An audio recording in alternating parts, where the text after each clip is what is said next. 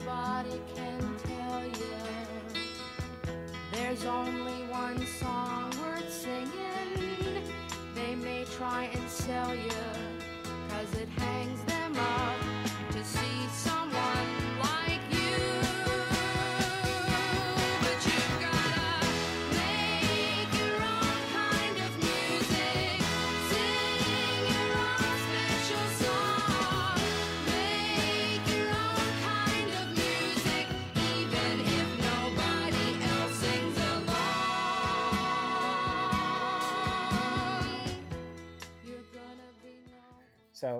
welcome to Lost in the Lockdown again. Um, first episode of our journey into season two, finally.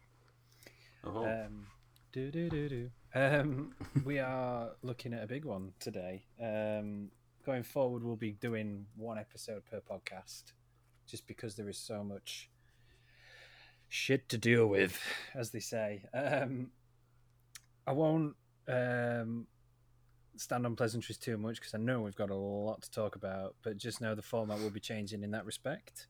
Uh, I hope you do enjoy us delving much further into the mythology now.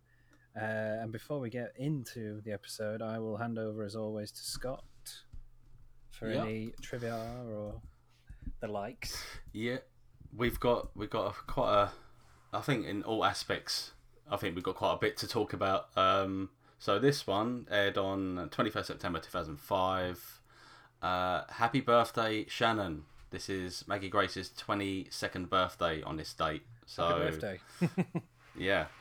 So um, think thinking back, she was only like twenty when she started, or nineteen when she started filming for Lost. So she's only a, a little a little chick at the time. Um, this was directed by Jack Bender.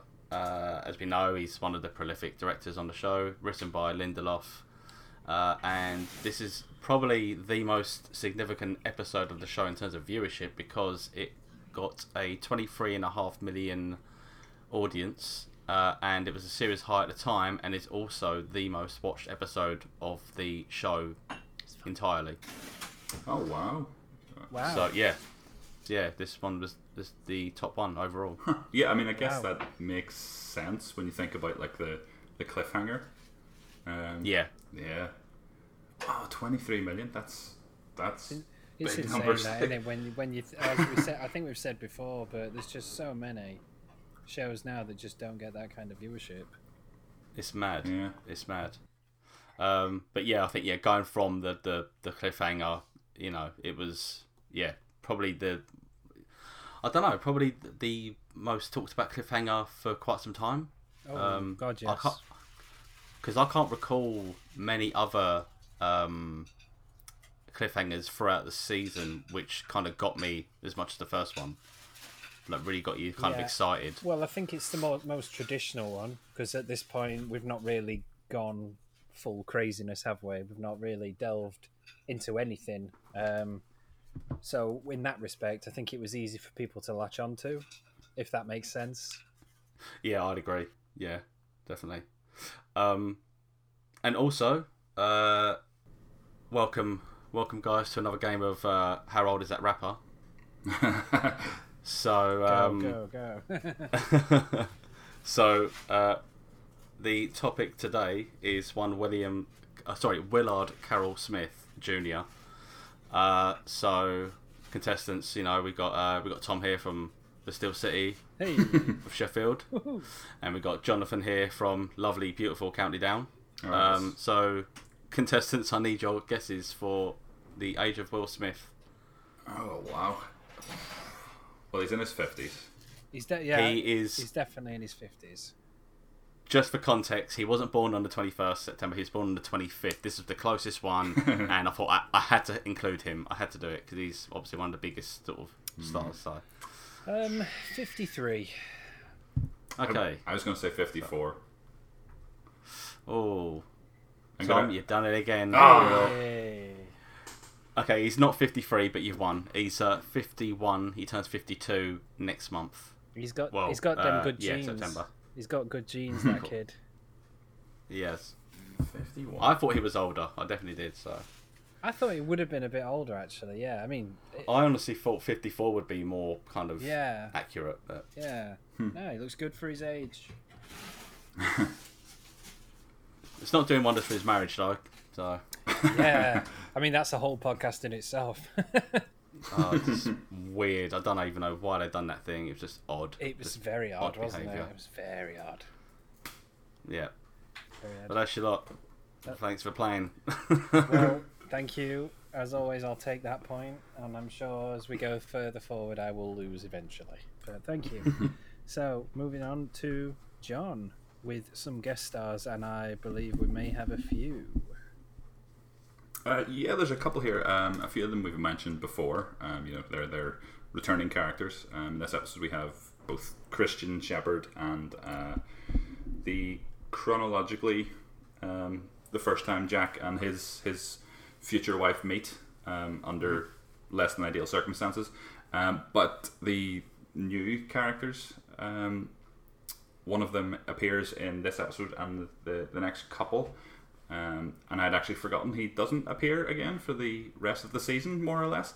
Is uh, Henry Ian Cusick, who plays, uh, I would say, fan favorite Desmond, uh, makes his first appearance in this episode, um, and he's he's an actor that uh, I I didn't know uh, I didn't know of before Lost, and since Lost, he's one of those guys that again pops up in every show that you've that you've seen. Quite a few of them in and around Hawaii, because a lot of the Lost cast seem to have really just moved to Hawaii after the show. Um, yeah, he lives there now, doesn't he? Yeah, I think so, yeah. Uh, but he's been in like he's been in loads of those like CW dramas because he's been in he's been in the 100. I think he was Yeah. a, a main cast member in that. I haven't watched it. I just I just know that he's in it.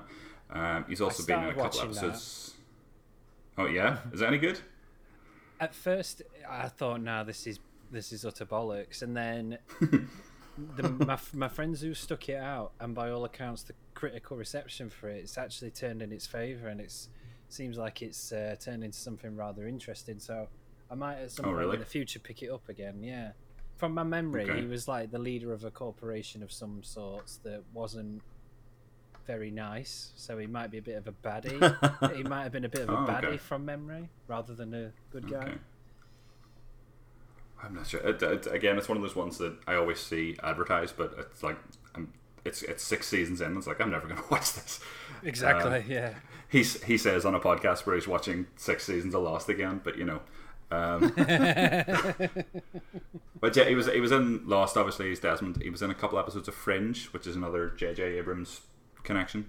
Uh, all, he was all, all hail Fringe. All hail Fringe. Oh, I love Fringe. It's great. Uh, he was in Scandal, apparently. Um, Oh, Quite a, okay. from for three or four years. Again, not watched it. Um, he was in uh, a show called The Passage, which uh, I think was quite good. It was like a, a, a vampire thing, and he is also in MacGyver, which again I think it films in Hawaii. I'm not 100 percent certain. Um, Am I but right yeah, in it's- saying? it's- Am I right in saying that the passage has got Mark Paul Gosselaar in it, aka Zach Yes, Morris? yes. Zach Morris, that's the one. Um, yes. Again, I haven't seen the show, um, but I've. I've read the book it's based on, uh, which is very, very good. Um, but yeah, like one of those ones that's that's uh, predominantly a, a TV actor, um, and you know seems to be quite uh, a regular, um, a regular regular. I guess you know he's he's always part of the main cast and everything. He is he is in now since Lost. Um, but yeah, I, I, I love a bit of Desmond. Um, Oh, he's brilliant. he's he's up there with so- John Locke so- as the best. Yeah, absolutely. Um, and the only other um, uh, guest star in this episode uh, isn't it very much. He plays the fiance of Sarah. Um, is an actor called Anson Mount, who currently plays Captain Pike on Star I Trek was about Discovery. I was about to say it's Captain Pike. Yeah. Yeah. Again, I don't watch Yeah. that show. I just I just recognize his face. But um, yeah, Let, put I, it I this think way. that's the only. Put it this way, John. He's the only good thing about it. Yeah, true. I Oh, was about really? to say Okay. that. Yeah, he's literally the only good redeeming part of that show. Otherwise, it's absolute. It's bobbins. It's, It's horrible it- show. it- I was going to say I'm not. I'm not picking up again from season three. He his his his contract was a one season thing, and now thankfully he's getting his own show. Um, Oh, okay. as Captain yeah, Pike. with Re- with Rebecca Romijn as well. Oh, yeah, I think she's- she's, going to be. number number one, isn't she? I think she's called number two. Oh, Actually. number two. Sorry, sorry, my bad. Which kind of makes sense because she's a piece of shit. Love it. But yeah, it, it, it, it's a it's a it's one of those shows that for the sake of destroying continuity, it's just destroyed continuity for no reason. It didn't need to. Um and it makes absolutely fuck all sense. So, but that's that's that show. but Anson Mount also was in an AMC drama called Hell on Wheels. If you like your westerns at all. Um, oh, yeah, I remember that show. and yeah, yeah. it started off really slow, but then it developed into something really quite good. And it was at the time when like Red Dead Redemption came out, so I was big on my westerns. So I had that. Hmm. I was watching that alongside playing Red Dead, and it was really awesome. Really good show. Oh, very good. Uh, again, it's that's another one I've I've heard of, but never never got round to. Um, I thought it was originally when I saw Hell on Wheels. I thought it was maybe like a Sons of Anarchy spin-off, but obviously not. Uh, and I, he was also in the the Britney Spears classic film Crossroads. Apparently, I'm just looking at his IMDb now. a film I have seen but have blocked out all memory of. He We've was also in that really terrible uh, Inhumans show on ABC. Do you know? Uh, I never watched the- it, and I'm glad I didn't. Shit. so bad, just terrible. He plays like a mute character called Black Bolt. He's quite a Black famous Bolt, yeah. character, Yeah, but yeah.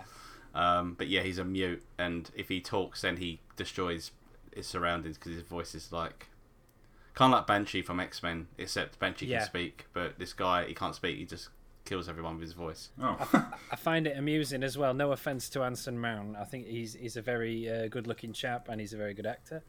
But I think the Inhumans TV series was repurposed as such because the film fell through. And I, but yes, from that's right. but from memory, originally Black Bolt was going to be Vin Diesel. I think.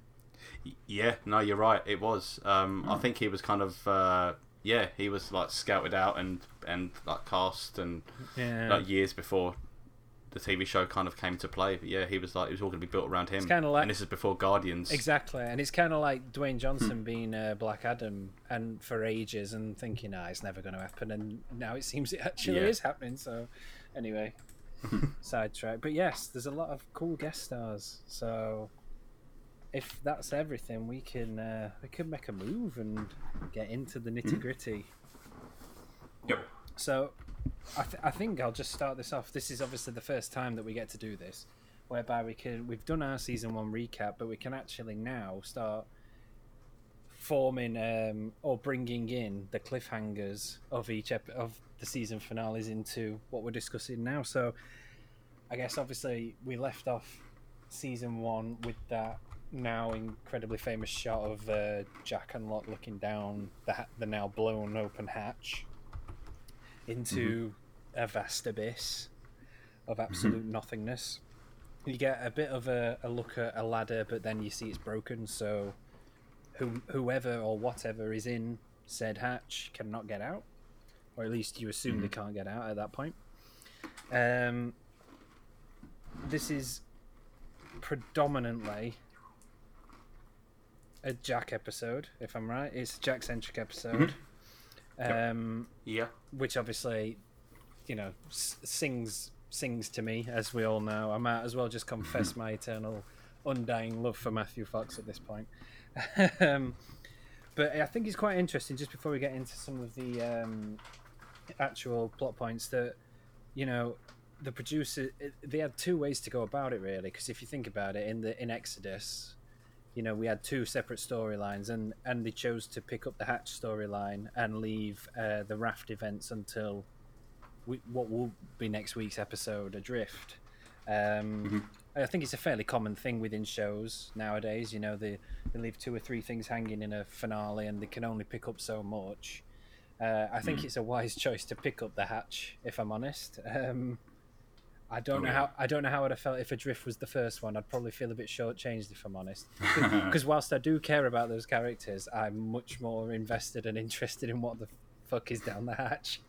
Yeah, it would be like um, this is this is a perhaps a dated reference, but you remember the first season of South Park ended with a cliffhanger, and then the second season came back and it was like a, a Terrence and Phillip episode instead of the resolution to the cliffhanger.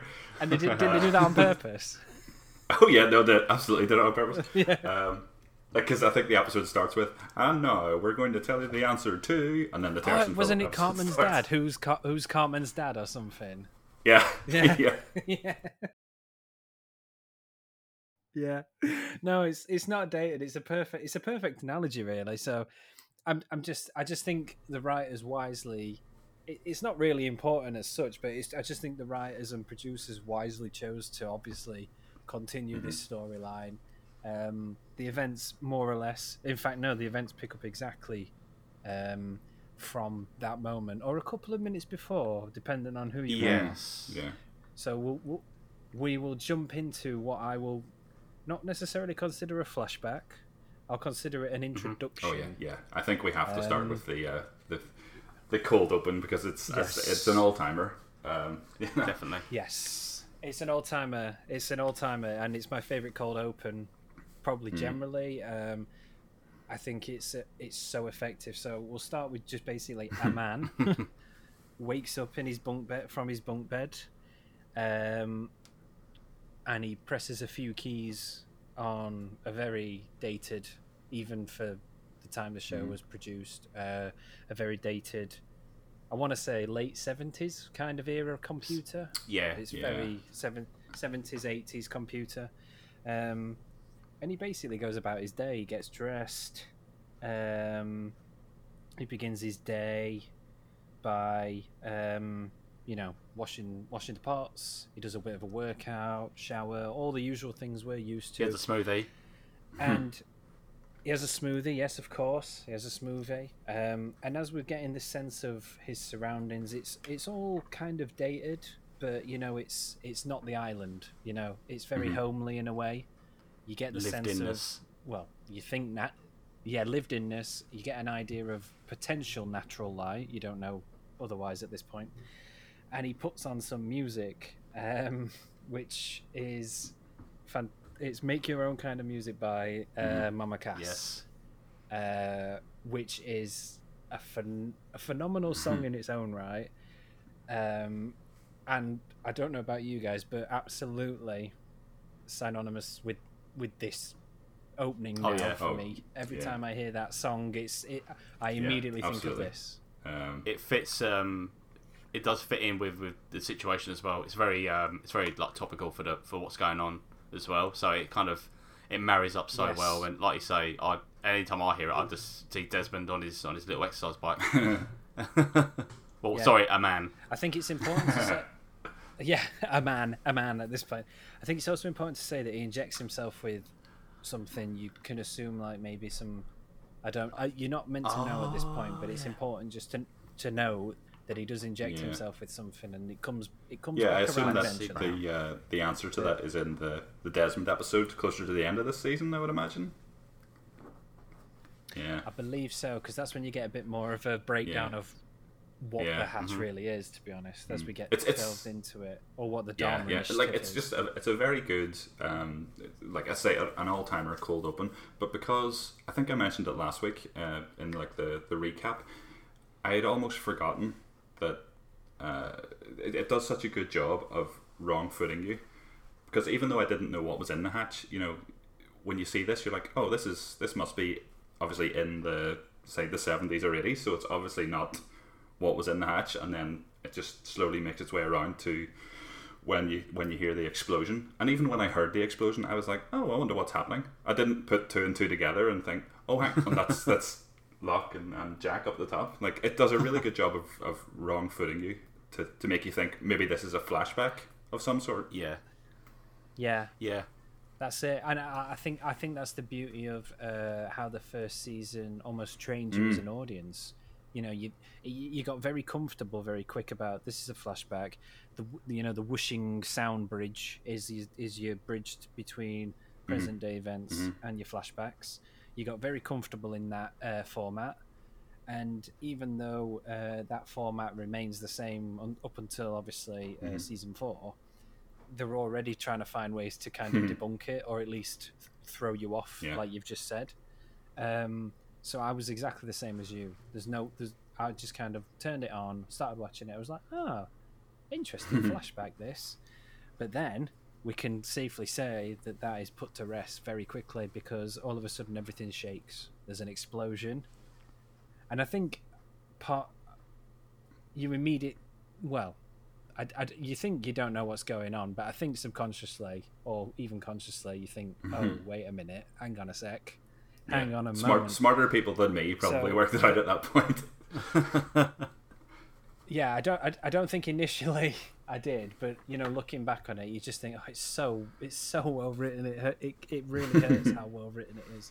Um, it spurs the man to arm himself, uh, and again, it's it's this very uh, concise set of images. Really, you know, this guy's got an armory.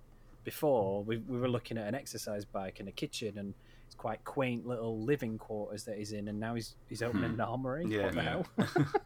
and th- and then he gets that he gets that funky looking like telescope and mirror system Mm. on the go. Very clever. And you think, oh wait, it's very clever, but you think, hang on a sec, where where are we and what what is happening? Yeah. the mood the mood shifts Mhm, mhm. completely from very quaint, lovely music, lovely kind of introduction to full on thriller Yeah, almost. there's a very um, quick And- transition of music as well. So it goes from Mama Cass, and then when the explosion happens, it cuts to like the Giacchino score, and it, like you say, it's like a thriller almost. And it goes to like it goes to action. Yeah, Exactly.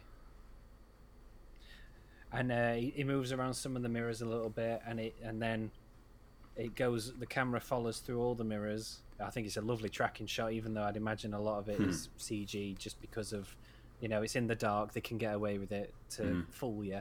But it's such a clever little tracking shot, and then you look straight up, and you see the faces of Jack Yeah. and oh, it's really good. Like it- it- just a just a nice um, inversion of the of the ending of, of Exodus. You know, before that, I th- I'm fairly certain like the, the camera just went went down the uh, like down the shaft of the hatch, and now obviously we're, we're going the opposite way. It's just just nice little well, not technically bookends, but um, know, just uh, the the synergy. I don't even know if that's the right word, but you know what I mean. yeah. No, that's it. No, that's spot on. no, I, I no, I, I think I think you're right. Yeah. I think you're right. and then smash cut into Lost Excellent. title card. Oh, as always, as always. So, I mean, what do what in terms of uh, effectiveness? I, I think it, it blows everything out of the water. Really, what you what you thought you know, because now so cleverly without any words. Let's face it, any dialogue. You know this mystery. Um, even though you don't know what the hatch's purpose is at this point, y- you know, part of you did spend, and we discussed it when we were covering season one. wh- What is Mhm. down the hatch? And basically, in the first five or six minutes, I want to say, you know, they just kind of say, "Oh, so there is a, it's just a dude, but there's clearly more to it than this." And you, it's so clever how they just. It's not even a proper explanation, Yeah. but you know now that little mis- that little Yeah, mystery is basically, solved. like they show you everything, but they also show you nothing, um, and and you're you're just Yes, again you're exactly. just instantly hooked. Um, I, I might even go as far to say, well, well, we have said it's it's our favorite one from the series, but I mean it's it's better. Well, it's certainly um, given what we know now, maybe it is it is better than the the opening to the pilot. Uh, like the opening to the pilot is very very exciting, but this is very very uh, intriguing. Yeah, yeah, I'd agree. yeah. They're that. kind of uh, they're they're going du- they're doubling down on the uh, mythology, the mystery, Yeah. the intrigue. Um, yeah, it's like like what you said about uh, showing you everything but nothing at the same time. Like that was quite. That's probably why it's one of my favorite. Well, probably my favorite opening across the whole show because you just get these little cuts, these images of like the, the terminals. You see him on the bike. You see this, you know, his his living quarters, and everything is so mismatched. Like you see this exercise bike from like the the sixties. Then you see like a blender, which is obviously from like you know more modern. You see the the the um, it's not like a hypodermic, is it? It's like a it's an injector kind of thing, and that's like from the eighties, Yeah. seventies, maybe older than that. So all these kind of things all muddled together, but it, it's yeah, it's giving you like hints and clues and dropping things in your path, but it's not directing you anywhere. It's quite quite unique. And al- I think also cleverly, a lot of those things that it shows you um, are very important going Exactly. forward. You just don't know yeah, it at this exactly point. that. Oh, fantastic! Very so good. I'm going to listen to Mama after this. So, with, with that, what I've classed as introduction, um, I don't know. Flashbacks? Should we go flashbacks or on island events? I don't know because we've kind of teed it up to. I don't want to like get confused with mishmashing. We'll go to flashbacks. Yeah. Yeah, yeah. We'll do a bit of flashbacks so we know we we know where it's ended, and it's ended exactly, or the, the introduction's ended where the finale ended. Basically, as John said, there's that synergy. We've linked up now, but there is something else happening in the background. So, in terms of the flashbacks, like I said at the start, this is a Jack centric episode. Um, I think Jack, from memory, is often used as the f- opening character, I want to say, for every season. I, I Don't hold me to that. But I feel like because of his, his role as arguably the main protagonist of the show, he often starts the season.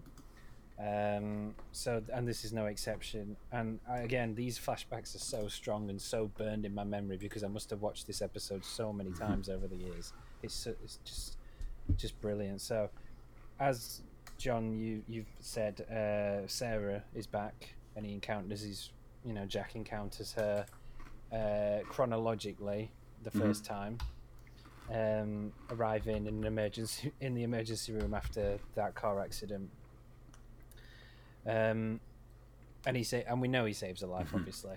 Um, he go, but he explains to her that, you know, she's she's got, is it spinal cord injury? She can't, she won't be able to walk again. Uh, basically. yes, Yeah. that's, that's pretty much the the gist. Um, it's, the whole the whole episode is about Jack's bedside manner, I guess. Um, yeah. yeah, you know, he, he's very well. Yeah, yeah, he's very um, to the point and not very uh, emotional or not very reassuring, at least. Um, but then you know, that, that that goes on to change. The the one thing I noticed on this um, on this watch is that the passenger in the other car, you guys probably know this, um, is is someone else related to somebody else on the show, Yeah, Um, yeah. which I didn't. I'm fairly certain I didn't pick up on the first time. Me neither. I mean, it is just a, a throwaway line, but um, I, it, I, I caught it this time because I know everybody's surname now, which I didn't know on my on my first Yeah. watch today. Um, I just thought that was quite interesting. Um, but yes, uh, the the line is that she wants to dance at her wedding, uh, which is yeah, I mean, do, we we do get a bit of "I'm gonna fix you" in this, don't we do, yeah. yeah, yeah. Yeah, yeah. So that that famous "I'm gonna fix you" line from Jack, as always, he needs to be. He is the fixer upper. he needs to sort everybody out. Do, um, what do we Um, he needs to help. what do we think everyone. about uh, Jack's fucking wig in this? Oh, yes. Um, debatable. that's Just ripped off a cat's ass stuck on his stuck on his head. yeah, it's it's pretty bad. it's it's not. It's, it's not good, and I think we've said this before, haven't we? Like, God bless the hair and makeup department on this show, because a lot of the times they get it right, but when they get it wrong, they get it so wrong. right, yeah. What did we think Um, of um, the, the one point of, of that the first flashback sequence that kind of like struck me? I didn't ask before is Jack makes a conscious decision to stay with Sarah to help her and not the Yes. well we know who it is but I mean maybe we should not s- I mean we we know who it is and they do name him but um it doesn't matter but anyway he opts to stay with her do you think he done that because um he felt more sympathy to more empathy towards her I don't know because who caused the accident was Uh, it Sarah or was it I think the it other was driver No, I think it was her. her. I think it was her as well. Yeah. trying to grab her phone stupid bitch um, I don't think. I mean- I, I I mean, don't no- think they mention like there's no unless I'm, I'm misremembering. I don't think there's any sort of uh, on screen. Um, I can't even think of the word I'm searching for, but like it, there's no moment where Jack. There's a there's no reason for Jack choosing her over over him. I, I think.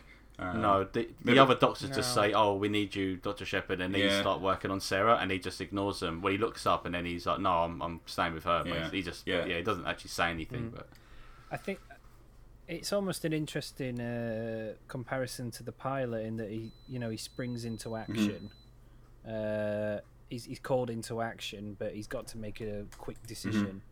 I think we know, dependent on his mood, uh, Jack's either really good or really bad at that. Um, I just think in this situation, I, I don't really know. I, I think I'm probably with John. There's nothing, there's nothing there to suggest that he chose it for any reason as such. It was just he kind of probably went with his gut. Um, I think that's the I think that's the easiest Because I think- explanation. I think, yeah, just had to go with his gut at the time. because whilst we won't mention who other said person is, they die fairly quick. If I'm Yeah, right in yeah. thinking they, It's yeah, they tap out fairly yeah, quick. it's yeah, pretty soon after she wakes up. The yeah, before she Yeah. goes for operation, and yeah, it's like the first time she wakes up, he she asked him about you know what happened, and he said, oh, he died in in ER. Um, Yeah, yeah, there's yeah, brown bread. yeah. I, th- I think it's also part. I mean, you can look at this in the context of the whole show, and without jumping forward too much, all the the, the idea of fate and destiny, uh, I think, does probably play a background role in that. In Um, yeah, massively in this. There even just on an uh, Yeah. yeah. it not not just like undertones of it, but like verbally, especially on the island stuff. You know, with John. Um, yeah, destiny is a big theme of, of this episode. Very well done as well. Yeah. So I mean, the flashbacks continue in in sort of a similar manner, but I thought it was quite funny that Christian kind of chastised him. It was interesting to see Christian have a go at Jack for once about, as you've already said, Johnny's bedside manner. Um, I, d- I don't know why. I just kind of had a quick giggle to myself because it was like, oh, the tables have turned. This is obviously Jack in a much you know younger version of himself. Well, he's, he's got hair. Still learning the ropes. a bit more. he's got hair, yeah. He's got, he's got, he's got the hair, of course. But there's there's just a lot to learn about him, and maybe it's uh, this is a Christian who is a bit more about himself, um, who who who can kind of chastise him and try and teach him better ways. I, I don't know. It just made me it just made me think about where where he's where Christian ended up and and how everyone felt about him. I don't know. No, Just one of them things, Mm, really. no, I'd, I'd agree. But he Jack Jack goes on to operate on Sarah. Um, I, th- I thought it was sorry, And, sorry. you Just know- uh, I thought it was quite funny that um, Jack goes from having terrible bedside manner to going to immediately like I'm going to fix you. Uh, it's like like I'm going Yeah, to yeah. you'll be better than you ever were sort of thing. it's like from one extreme to the other. I just thought it was quite funny. Um, and even like the six million dollar yeah, woman. basically.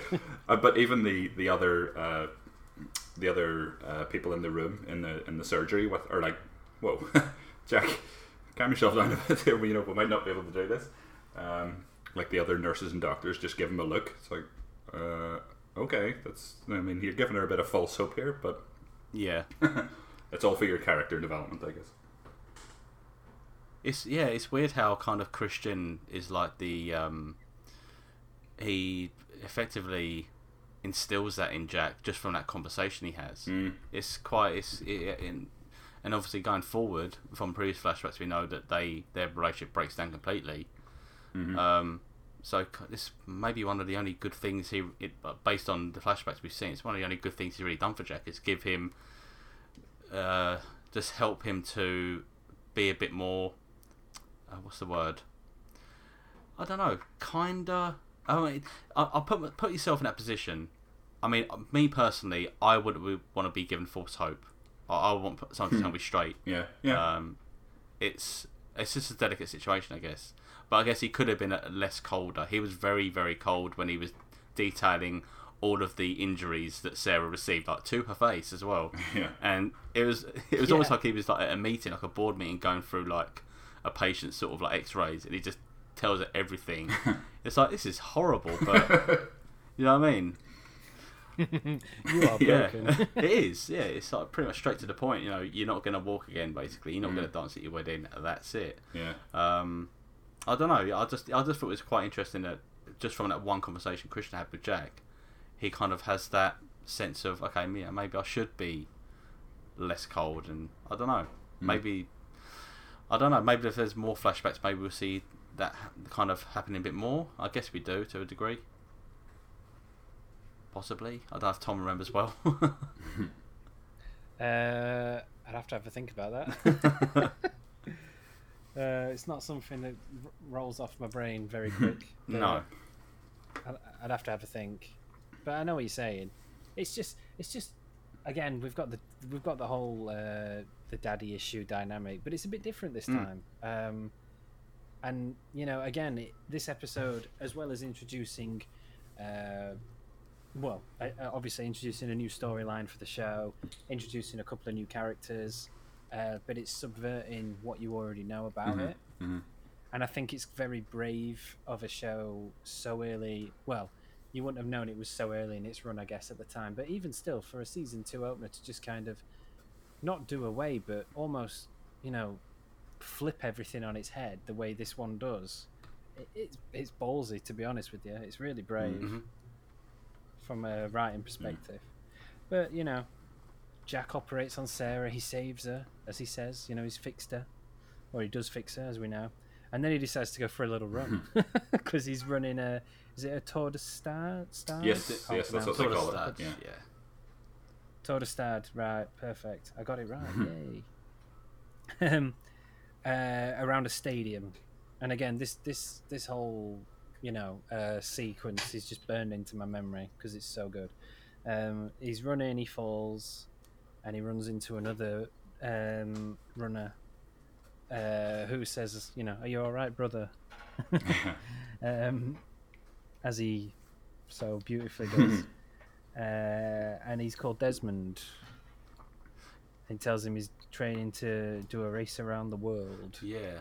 I lo- actually I love the Um, the start of the scene where uh, they're both running against each other, and it kind of reminded me of like a it's like a proto like on your left from Captain America, where like Oh yeah, Sam Wilson and Steve Rogers are running against each other. It reminded me of that just watching it back. Um, yeah, but yeah, Jack does his ankle in, and uh, Desmond says he at one point was going to be a doctor, so he has like medical training, and um, yeah, they talk about his race, and yeah, and then Jack mentions about the Sarah situation. hmm Yeah, he just sort of he does. just sort of unloads all his his uh, inner feelings at this moment, really, um, to to a complete stranger, which I guess you know Yeah, maybe in that instance is, is possibly the easiest thing to do. Um, no, it's it's it's a it's a it's a good say to me because otherwise you wouldn't have, um, but you wouldn't get get the insight. You wouldn't get Jack's state of mind as well. I don't think. Um, it was just you know like looks the camera or not looks the camera. That's not what I mean. But like like close ups. You know, um, it, might be a case of, of telling rather than showing. But it's it, it's such a good scene between these these two actors that I don't really mind. Um, and it also feeds into the whole um,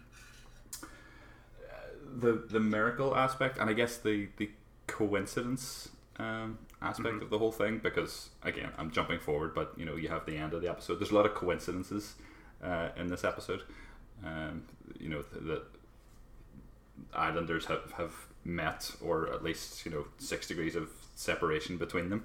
Um, but it's just it's just a nice a nice scene to introduce Desmond before we actually see him. yeah, definitely. yeah, Oh, actually, I just remembered there was a there was a sequence just before this. So before the operation, um, it's right before the operation. So Anson Mount is in the office with Jack, and Jack tells him the situation of Sarah's condition and her injuries, and Oh, yes. and he says, "Oh, so she's not going to be able to walk or do anything, so I'll take to the toilet." And uh, I think Jack, there's no like a verbal reaction from Jack, and it cuts to the operating theatre, and Jack just bursts through the fucking doors, and it's like, "Let's fucking do this." and then, and then that's when all the doctors are around him, and he says to Sarah, "Yeah, I'm going to fix you," and um, it's just kind of like I got this, guys. yeah, Anson Mount has just like pissed him off to the, to the like he's had his dad say to him, "You need to be a bit more kinder to your patients and give them some hope." Then you got Anson Mount saying, "I ain't taking her to the shitter." Um, so he's like, "Fuck that! I'm just gonna I'm just gonna do it now. Let's just get get it done." It's brilliant. The cut is just amazing. Just One thing I will say though, what do we think about Jack's headband? oh, Prison Jack. Prison, Prison Jack. I, I Oh. wondered what you meant whenever you, you like that was uh, in the DMs the other day. It's like prison Jack. What are you talking about? No, I remember. Okay. Yo, Prison Michael. yeah, I'm looking at a picture of it now. Actually, yeah. It's- it's it, it- one thing I will say, and I don't mean this in like a racist thing at all, but white men should not wear bandanas like that. It's it's exclusive to people of color. I honestly believe that. I think that's the, the only they only they can rock it. Like white people cannot do it. Yeah. It just looks re- they look like pirates basically. you need to ring Axl Rose then. oh fuck me. Oh actually no, he did look cool back in the nineties with that bandana. oh man. He did rock it. Yeah, I yeah, maybe because he's a rock star and it's not part of his general ensemble. It's only like when he's on stage. I mean, maybe it is like in his kind of general wardrobe now because he's an old man.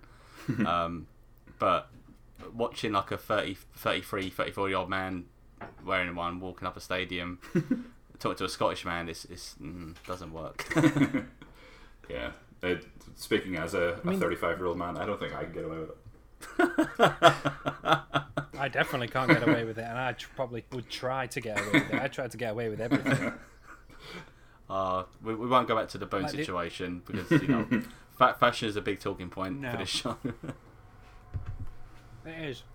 But as you've already said, as I've already pointed out, coincidences, you know, there's a lot about this scene that, well, we've already discussed it, but, you know, a, Scot- a Scottish man in America, it's not unfamiliar, but, you know, he's going to do a race around the world, and if he, it's, it's all retrospect and hindsight. When you watch it back, you're like, a race around the world. Hmm, okay. and he's, in running, isn't he? So this, yeah, it's a bit of a red he's herring, running. isn't it? Yeah, It is. he's Yeah, doing it for um, he's doing it for condition, isn't he? He's doing it for his own, um, his his own like health and mental well being, I guess, not for his like Mm-hmm. physical condition. Maybe I guess you got to be fit to do what Desmond does. I guess to to an extent. Uh, you do, and I think going further forward, he does it more to prove something. But we'll not go, we'll not go into that. Oh no! Oh no! Not just yet. Oh no, no, because that makes me cry. but um, yeah. So Jack gets the few words of wisdom from Brother Desmond. Um, That's another And hint to a, to he a flashback, isn't it, brother Desmond? it is Brother Desmond, but it, he's really he's just such a calm influence on this show. Any really, he's just he's just great. Yeah. I, I, I, just, I just can't explain it any more than that. He's just every time he turns up, I- I just love him.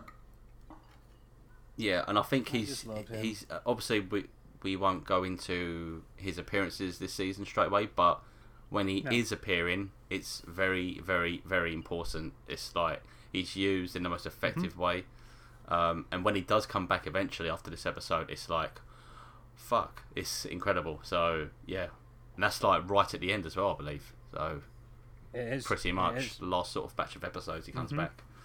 Um, so- He's used wisely. Yes, wisely and effectively. Um, I mean, did he get this? Did he get? He was a series regular for free, wasn't he? Mm -hmm.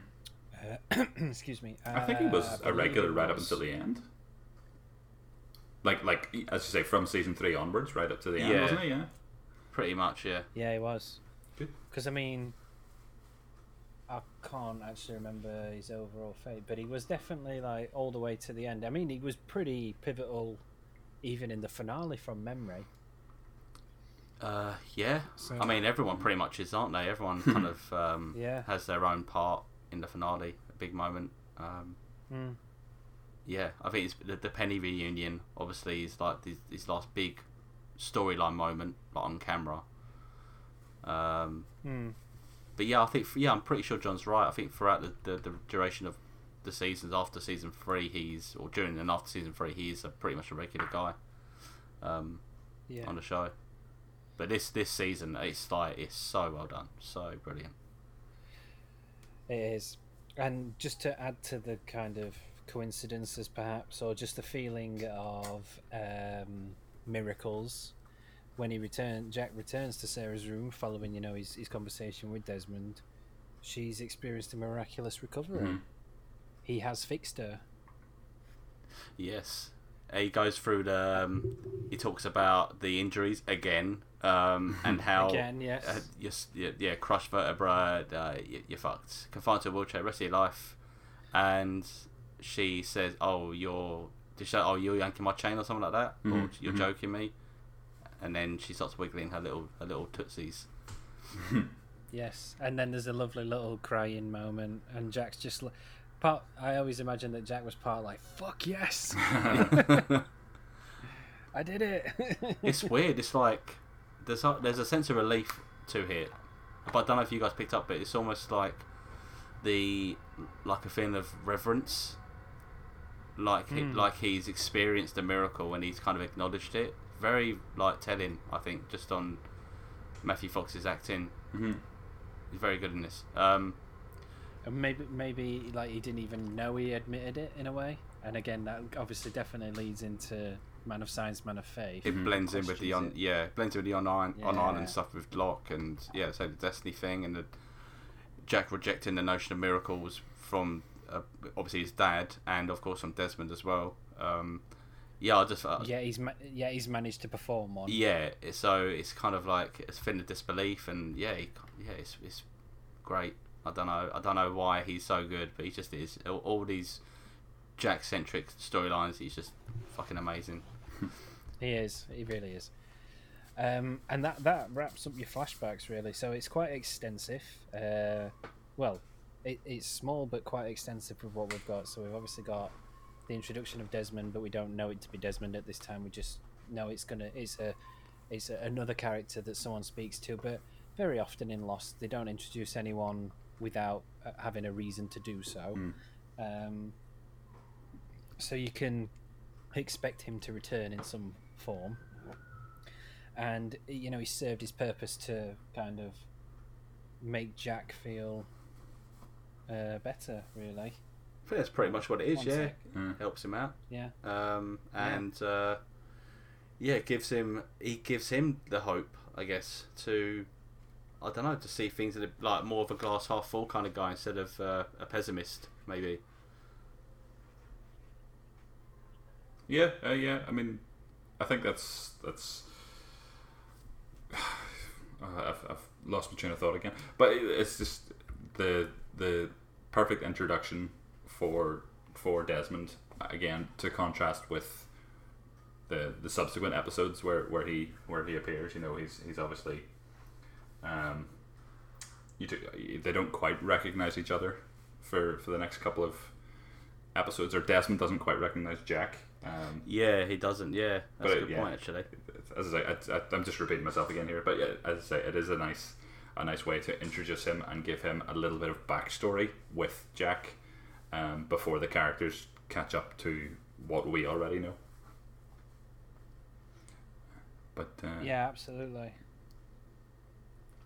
So, I mean, that brings out, you know, the on island events now. mhm, yes. So we finally find out, or finally get the characters down into the hatch. Well, actually, no, not quite yet. um, because they have to argue about it as they always do. Absolutely. Yeah. So um, I'm very, very sorry, guys. I've just got a. The door's just not knocked. Two seconds. Talk amongst yourselves. Oh, Keep yeah, talking. okay, okay. That's cool. um, so I think at that point, so we got to the top of the hatch and Jack and oh Hur- Hurley actually is reciting the numbers. I don't know if you picked up. He's kind of mumbling to himself and he's doing like the crazy man thing. Yeah. Um, I think Kate asked him like, you know, what's what's the matter with you? Um, and he kind of like uh, berates Locke and says, oh, you know, why did you, you know, why did you open the hatch? And Locke says, well, you know, I, he did like a Billie Piper, you know, because he wanted to, and that's, that's it. Um, Yeah. But yeah, Locke kind of acknowledged that Hurley was telling him to not do it, and he just, ah, I just thought, fuck, I'd do it anyway because I. yeah, I spent the whole of last season trying to get her open, so I was going to. I was, you weren't going to stop me, Hurley. Sorry. Um, I think this is is this the point where um, they find that the door says quarantine on the back of it. No, I think that's quite yet? later on. Oh, is it? Okay, Not- okay. Um, yeah, but there is a point where yeah, when oh, actually there's a point in the flashbacks where someone else sees it, uh, but someone on the island, like on the current timeline, like Hmm. the, the, the like the, you know the the regular timeline Uh-huh. where someone does see it, but it is yeah, it's a bit further down. Oh, okay, okay. Um, Yes, but they, they, decide um, not to do anything until the sun comes up. You know, I think they go back and tell everybody. Um, you know that that's what they found, isn't that right?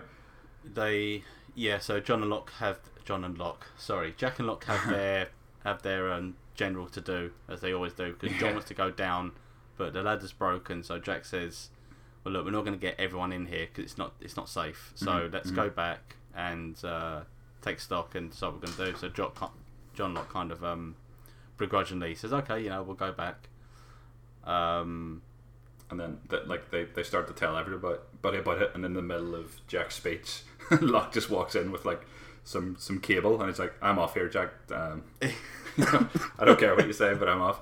Um, and Kate uh, Kate goes with him because you know she wants to, to find out what's happening. Uh, and this is when they lower her down into the hatch. Uh, oh god locke is such a cunt isn't he which it, oh, he really is. Um, because I think he's like, well, you know, you, you're you're lighter, um, so it'll be easier. Um, like it's it's quite it's quite tense because uh, they have the scene. Obviously, it's it's pretty much pitch black, uh, and Kate's getting lowered down, and then. Uh, like it, it is quite scary that you see, she sees that there's somebody at the bottom of it because like a, a sudden uh, like I think a torchlight sort of slinks away at the bottom and then she starts Yeah. freaking out. Uh, but but again, Locke she tells Locke this, but Locke just continues to to lower her down. down. uh, but then that's when the the big massive light comes on, uh, and he just drops her basically. Um, Yeah, the um, well, the branches break from the trees, or like the tree. oh tree yes, that's right. That's break. right. That's right. But then, like when he's like secured her, and Kate's kind of like, "Oh, let, let's go back up," and he just goes, "No, we're just gonna go back down, Yeah. keep going." It's like, and Yep. Kate goes, "Oh, okay." it's like the, the canary in the coal mine kind of thing. You're expendable, kid. Um, but yeah, it, again, it's it's returning to that that, that mystery and like the big light from from previously uh, that that Locke Yeah. saw whenever just after Boone died. Um, again, we don't we don't find out what it is, uh, and I can't remember if we ever do. Um, but again, it's it's nice that there's the there's the continuity between you know the, the episodes, even though it was it was months prior. I'm back. Sorry. No, no, you're okay. God, bloody Amazon man decided to deliver now. yeah, um, it's Sorry. just is that Where are uh, we? Sorry. we were just talking about. We got to where Kate's been lowered down into the hatch, basically. Okay. Um, okay. Yes, I mean, I so we, we can go back if you want. No, no, no, no. It's fine. We can just cut this bit out of me being stupid. So. So yeah, Kate has has just um, pretty much been lowered down into the the hatch by Locke, and then somebody, Yeah. well, Desmond, I assume, turns on the bright light, and she's gone. Um, which uh, I was just saying, it's, it's it's quite nice continuity between you know what happened previously when Locke saw that light. Uh, Absolutely, yeah. Um, it's it's it's uh, a notably different context this time. You know, last time it was sort of a, a ray of hope, and this time it's just like, Boom. yeah, basically. Yeah. It's got a bit of a horror vibe to it, actually, because she disappears, doesn't she? She Yeah. screams, and then there's nothing after that big light, and then it goes. I think it goes off, and then Locke is like obviously shouting for Kate. Yeah, and that's But the last it's- time you see her in this episode, as far as I'm aware. Um, because Yeah, it is. Yeah, these Yeah. these opening three episodes all have a.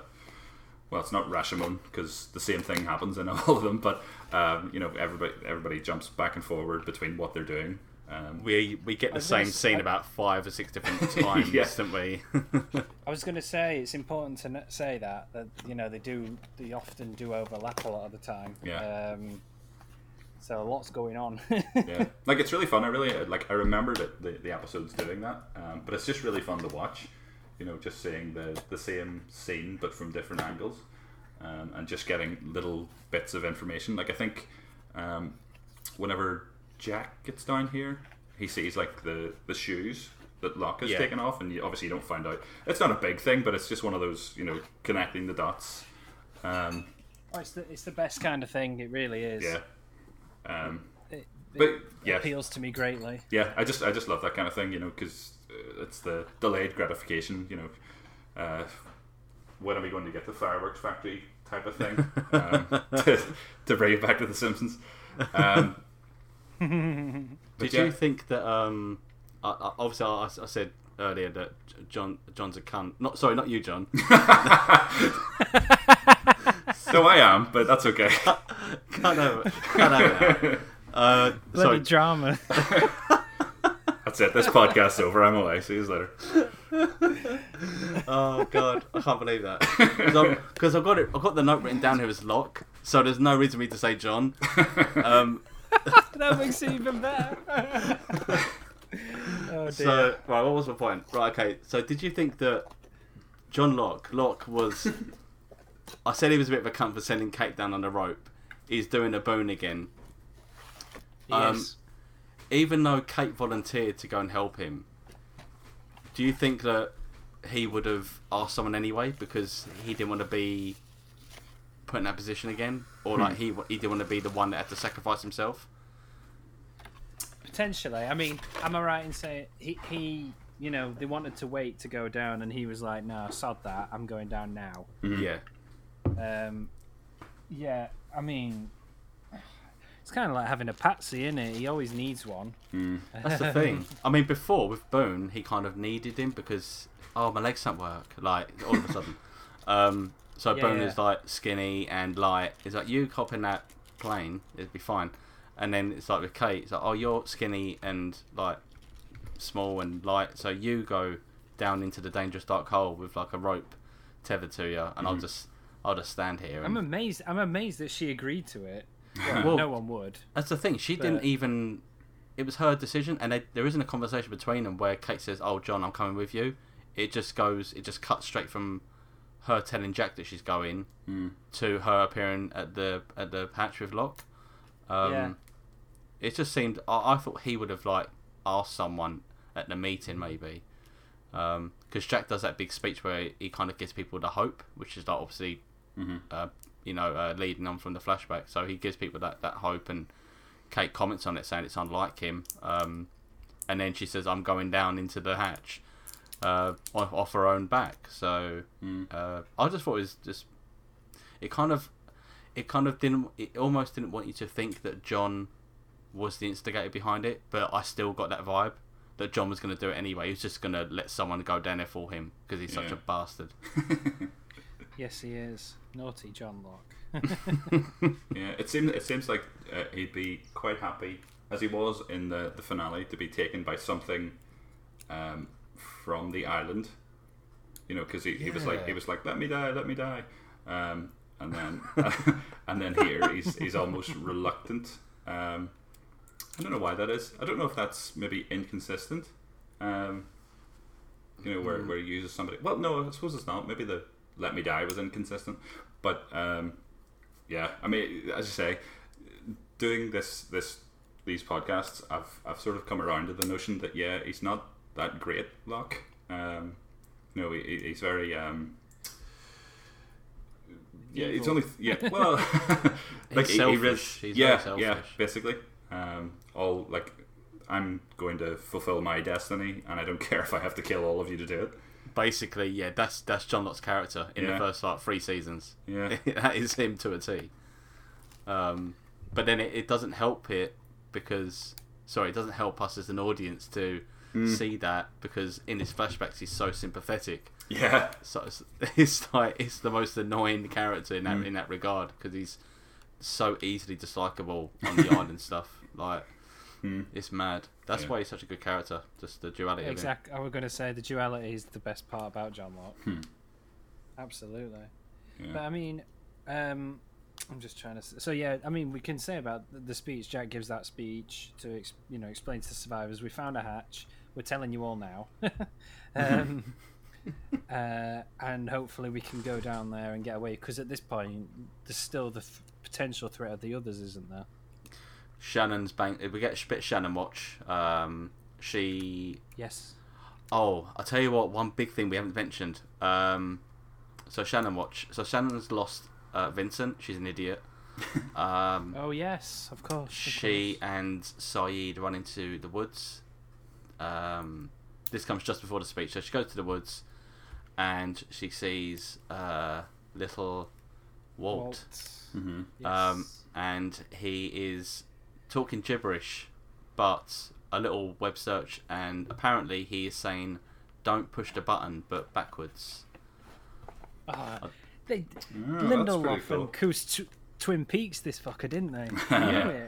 So Walt is drenched in water. Um, and I remember seeing this when I first saw it, like years ago, like 2005, and I was like, "Whoa, that's a bit creepy." So it's, yeah, it's very Twin Peaksy. Um, And, and- And- yeah, uh, so again at this at this point, um, obviously we know that Walt has been taken, but the characters Yeah. don't. Um, which yeah, it's it's it's very creepy. I mean, I know I, Very- I think we said last time that um, the the the bloody Boone um, saying whatever it was he was saying. Um, no, he's actually bloody, not bloody Boone. He was actually covered in bloody blood. boom. Teresa Uh, falls up the stairs. Yeah, like that. Yeah. That was the, the creepiest thing so far, and I'd forgotten about this, and this this was pretty creepy. I didn't like it one bit. no, it was because he did like the the shushing, and he heard the whispers as yeah, well, Yeah. and it kind of felt a little bit sorry for Shannon. Not not too much, but a little bit that she was a bit enough, in peril. enough. Yeah. Um, but yeah, uh, so after that, um, Shannon goes back to the camp, and then during the meeting, she says, "I saw Walt," and no one believes her. Mhm. Um, and then she starts talking about the others as well. Obviously, going back to the thing about the others, and Charlie kind of chimes up and says, "Oh, they're not real." It's obviously he's going by the Rousseau thing, Mhm. Rousseau's little plot last season. Um, yes, yes, of course. so uh, people are a bit against the Shannon at the moment, which Hmm. is, uh, well, I mean, I think she says at one point she doesn't, she wants to be useful, and I'm like, She does. Thank fuck. She does. that's that's all we want as an audience. Um, so she's trying to be, so she's a useful character now by being fucking u- unuseful and them shining a light right on it, um, mm-hmm. because you can't look after a fucking dog. but anyway, so yeah, sorry, that's where we get to, To, the speech. to be fair, to be fair to her, Vincent does run away from a lot of other characters. I, um, I will give her this. But that's all she has. Like literally, that's all she has to do. Or that. Uh, yeah, now that you put it like that. Uh, well, apart from apart from the odd like um, five knuckle shuffle for Sayid, I mean, what else? what else does she do? She doesn't do anything. Um, yeah, it's a good point. Yeah, you got me yeah. there. Yeah. You not the voice of reason. She's not like the the matriarch. She's not the go getter. Uh, she's just boring, boring old Shannon with Vincent. Um, Yeah. Oh, yeah, I try. I tried to look out for you there, Shannon, but yeah, there's not much to go on, unfortunately. No, no, Oh, not at dear. all, not at all. Um, but like after that, um, Jack sort of decides that he's he's going to the, the caves. Or no, sorry, not going to the caves. He's in the caves. He's going to find uh, Kate and Locke, um, and that's when he he sort of gets all action man and uh, repels down down into the hatch. Um, and it's because is he knows. He knows that Locke is going to sacrifice Kate, so that's why he's going. yeah, that's, that's fair enough. Uh, but it, like the the next, I don't know. It's probably it, it feels like it's about five minutes where it's where it's just wordless and we're just exploring this new set of the hatch. Yeah. Um, like it's it's very tense and it's very um, uh, mysterious, I guess. Well, obviously it's mysterious, but uh, you know, you you see all these locations that we're going to become used to over this this whole entire season. Um, like you see the uh, the mural painted on the wall, and I think you see the Yeah. Dharma symbol for the first time. I think. You also Um, you also see Jack's uh, chain, ma- with the magnet, kind of the Yes. magnetism, and Yeah, you get that. That's What's the yeah. mural about? Because I saw that when I watched the episode and I didn't recall that. So is that because you see like little pots of paint next to it? So is that something that uh, the someone who lived in the station had done over the course of so many years, or is it? Um, I'm not sure actually who, who it was. I, I just know that it, it had uh, 108 in the middle of it, which is the countdown, the, the number of the countdown. Of course, of course. It all rhymes. It's like poetry. And and isn't isn't there a reference to what comes to be the um when when it goes into lockdown and Locke sees the maps? I'm sure they make like Yeah. a very very quick reference to that, and you and it's completely Oh. meaningless at that point. I can't remember. I might be making that up to be honest. No, you're right. Um, it's like a map of the other stations, and it's in like a black That's light right. effect. And That's uh, right.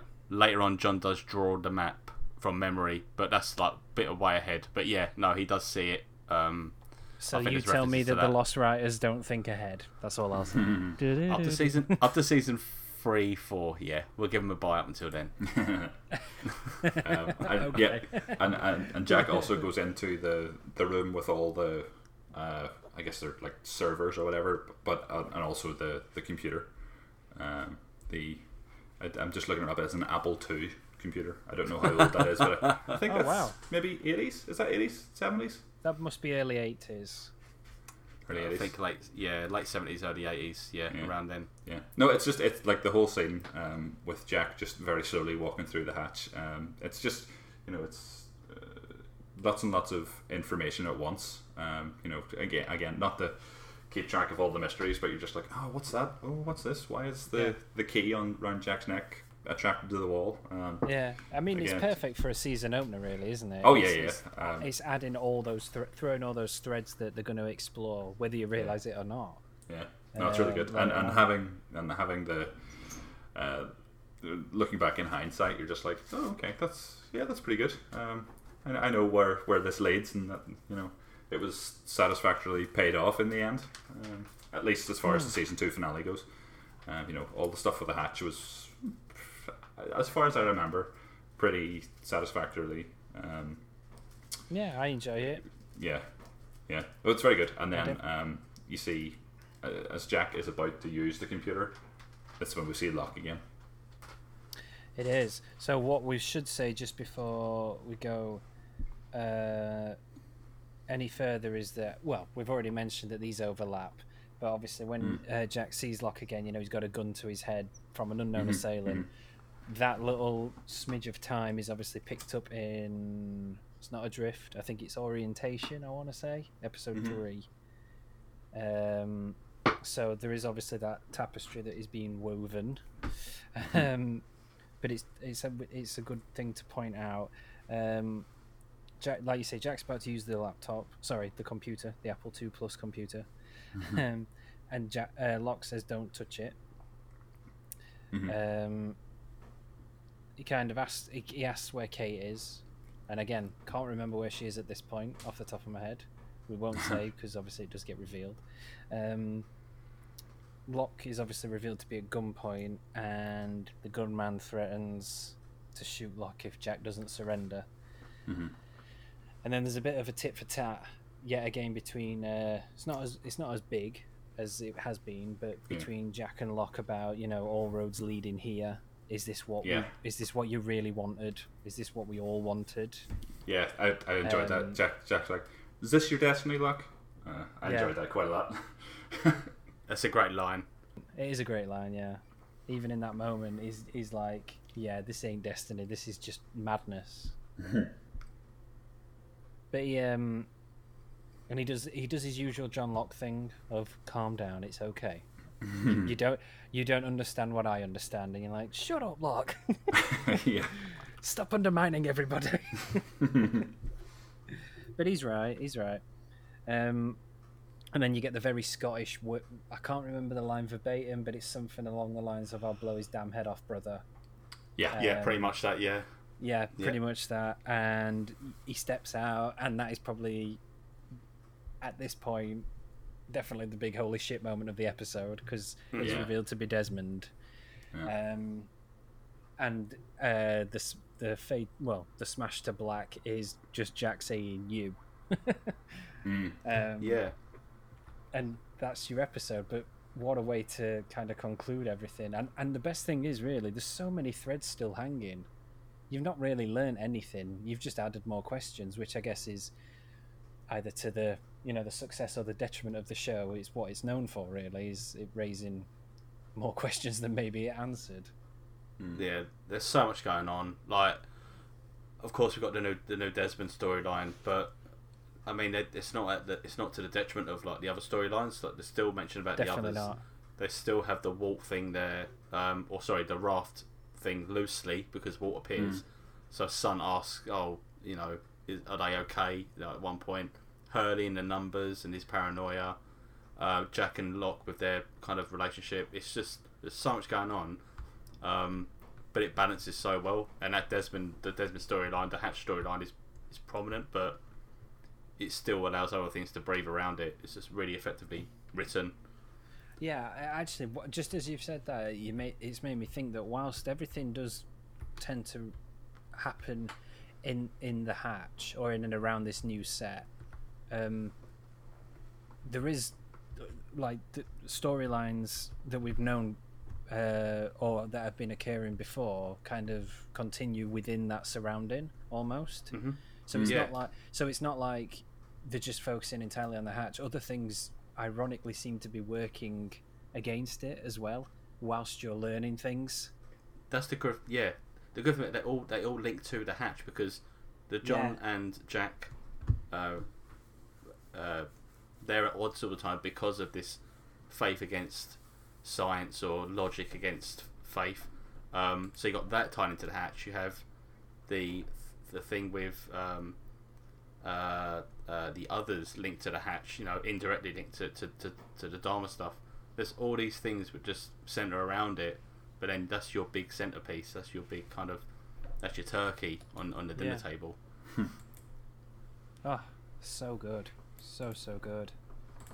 So, I guess things to take from this episode are a lot of stuff's happened, um, in a nutshell. uh, we've not even really touched or broken the ice of this. You could argue it's a it's a three parter to start with. Really, it's a neat Yeah. little trilogy. Yeah. Um, I guess the things that you're left with is you've got all the mysteries of the hatch. You've gone into it. You've seen there's a unusual magnetic force. There's uh, there's the idea that someone clearly lives here.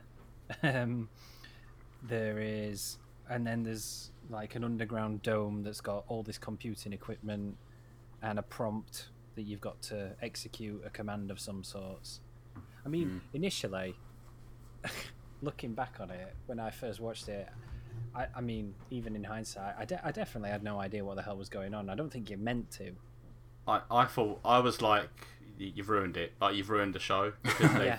they've they've kind of done away with the whole island and mysterious thing and now it's gone to like oh no they're all going to be living in these quarters now and it's going to be completely different and it well it is completely different to, to an extent but not in a bad way so Yeah, I Um, mean, but we've always said that Lost was one of the first. Well, for me, it was, but like one of the first water cooler TV series that we may have all watched uh, in tandem. And I, I know for a fact, being at school, saying, "Oh my god, what you know, what does that computer do?" that was a big Yeah. thing at lunchtime or you know during break or whatever. It's like, did you, holy shit, mate, did you watch Lost? Yeah. What about this, this, and this? But what does the computer do? yeah and I think we all Because- got it wrong. Oh yeah. I mean, how can how can you guess anything like that? Let's be honest.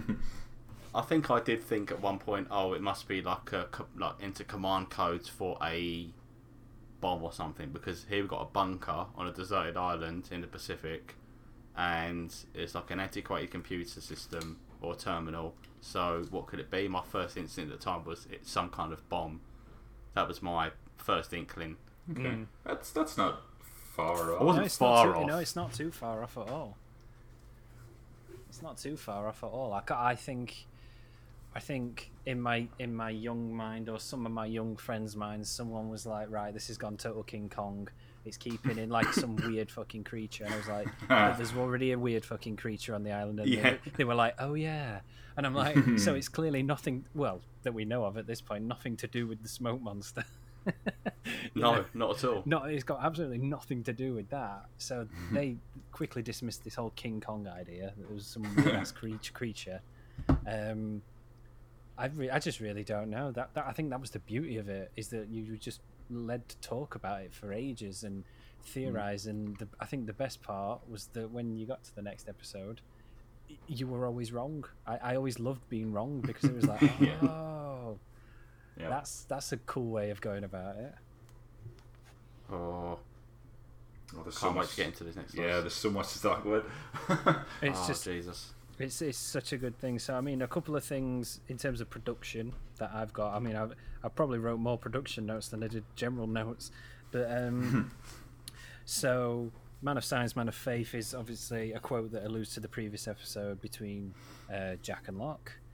Um, what they wanted, and I think we've touched upon this actually. One thing that Damon Lindelof stated about the episode, uh, alongside obviously Man of Science, Man of Faith being Jack and Locke, it was also to imply that Jack is is both within you know within his flashback a man of science, but he does face a miracle, i.e., Yeah. saving Sarah. Hmm. So hmm. whilst you could uh, you know it could be meant to be just Jack and Locke, it actually is all about Jack. He he Yeah. is hmm. a man of science, but whether he believes it or not, he is a man of faith too. because the title, the title actually uh, gi- gives more weight to that because it's man of science, comma man of faith. So Man of- it's effectively talking about the same Person, person exact- in that. se- Yeah, Exactly. Um, so I thought that was very interesting, and obviously something that the writers chose to pursue from the off. So I think we were right in what we said there. Um, yeah, we've already said that you know it was episode was written to focus more on the hatch and very little to do with the raft, and obviously that is detailed more next week when we'll discuss that. Um, I think as well one thing that I thought was interesting was um, that they de- um, deliberately decided to start the episode inside the hatch, which is the Swan. I think it's later revealed to be. Um, yep. Swan Station. the Swan Station, that's right. So because a, you know, it throws you off. I, I think they would have expected the audience for it to, you know, pick up straight from uh, Jack and Locke looking down into the hatch, um, and uh, I quite liked that the uh, the interior of the hatch is styled apparently on San Fran- uh, an old '60s San Francisco apartment. so there's Okay. Yeah, there's your decor um, influence. That makes a lot of sense. Yeah, because obviously the majority of the things that I like the like the um, furniture and like the or the furnishing, sorry, all kind of scream to me like sixties. Yeah, it's definite sixties. And then again, Mama Cass, make your own kind of music, a sixties track. Yeah, Yeah, and he's yeah. using like vinyls and yeah. Yep, records. Um, incidentally, I'll make your own kind of music is used uh, quite a few times throughout the series. I think. Um, I think it's more of a lyrical motif for Desmond. Actually, uh, I think they realised how how much synergy there was between the, him and that track.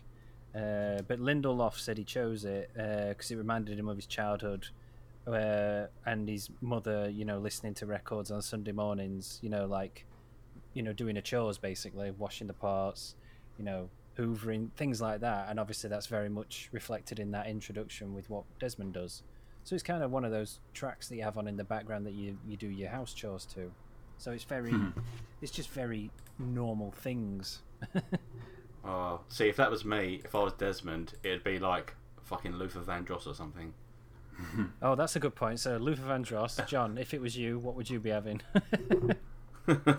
Oh, Gut reaction. No. If we're talking like what our mums listen to on a Sunday doing the housework, it's probably Luther Vandross. Um, Okay, take that, never let's- forget. I'm not joking, by the way. I don't know. It'd probably be some Lionel Richie. oh, yeah, good yeah, shout. kind good of, shout. yeah. Classic R and B. Do you know what? Yeah. I'd be I'd be interested to see if like anyone on YouTube's like uh taken that scene but like redubbed it. So could you imagine it with dancing on the ceiling, for example? Just as the explosion happens, and uh, you know, Or like um, Olivia Newton-John, like Get Physical, get physical. on his little yeah, bike. Yeah.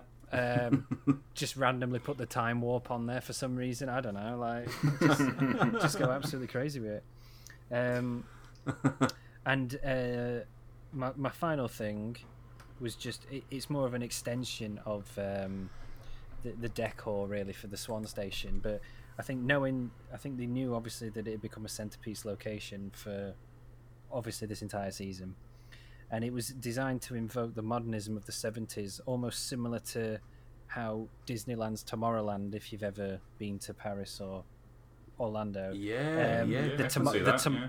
the Tomorrowland uh, influence, how that how that was evoked, uh, or what was considered modern in the '60s, um, but it's Mm. also kind of decayed as well.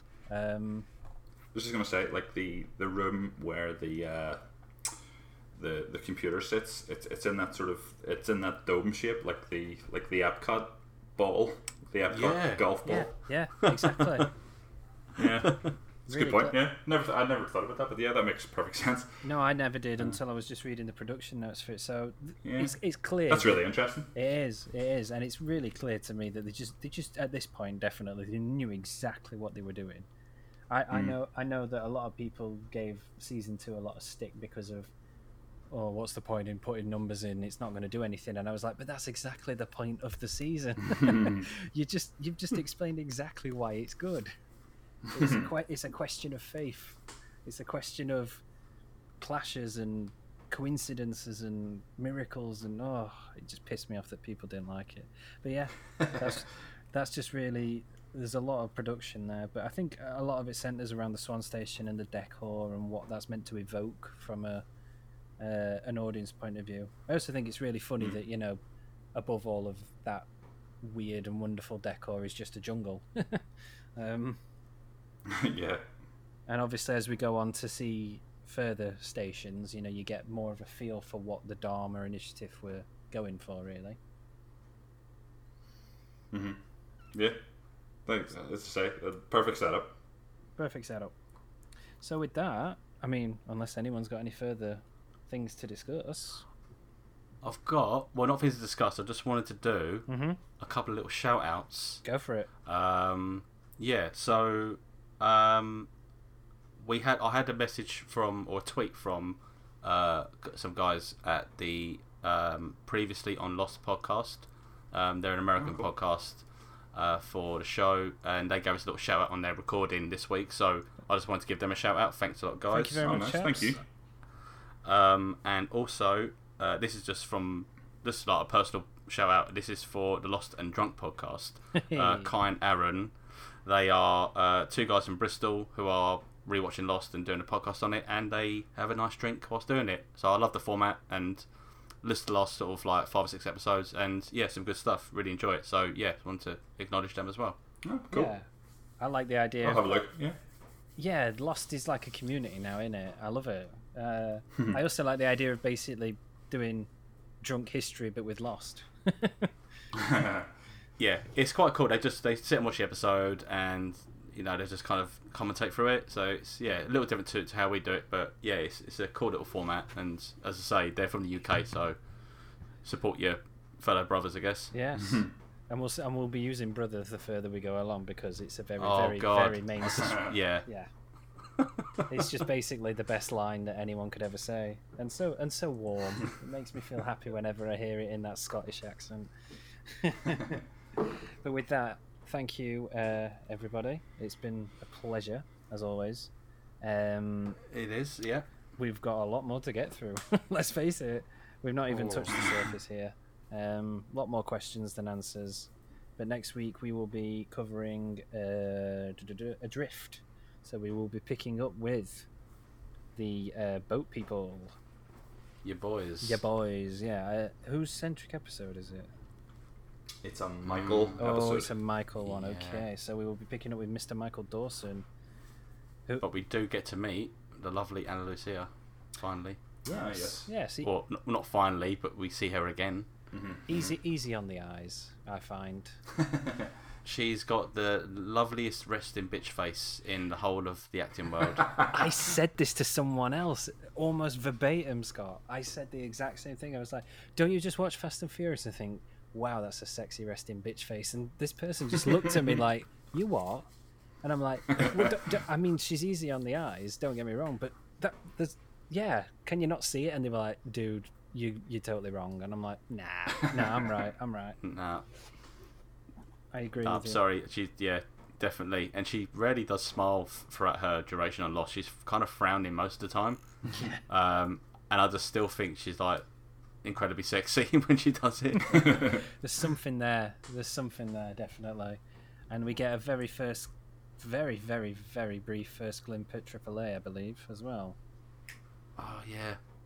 Oh, you know what? I've just I know we're going forward a bit, but I've kind of jumped into season three already, as you know, and uh, like watching uh, what what happens with with with Eko, and I'm like, oh man, you know what? This guy, he could have been like the most.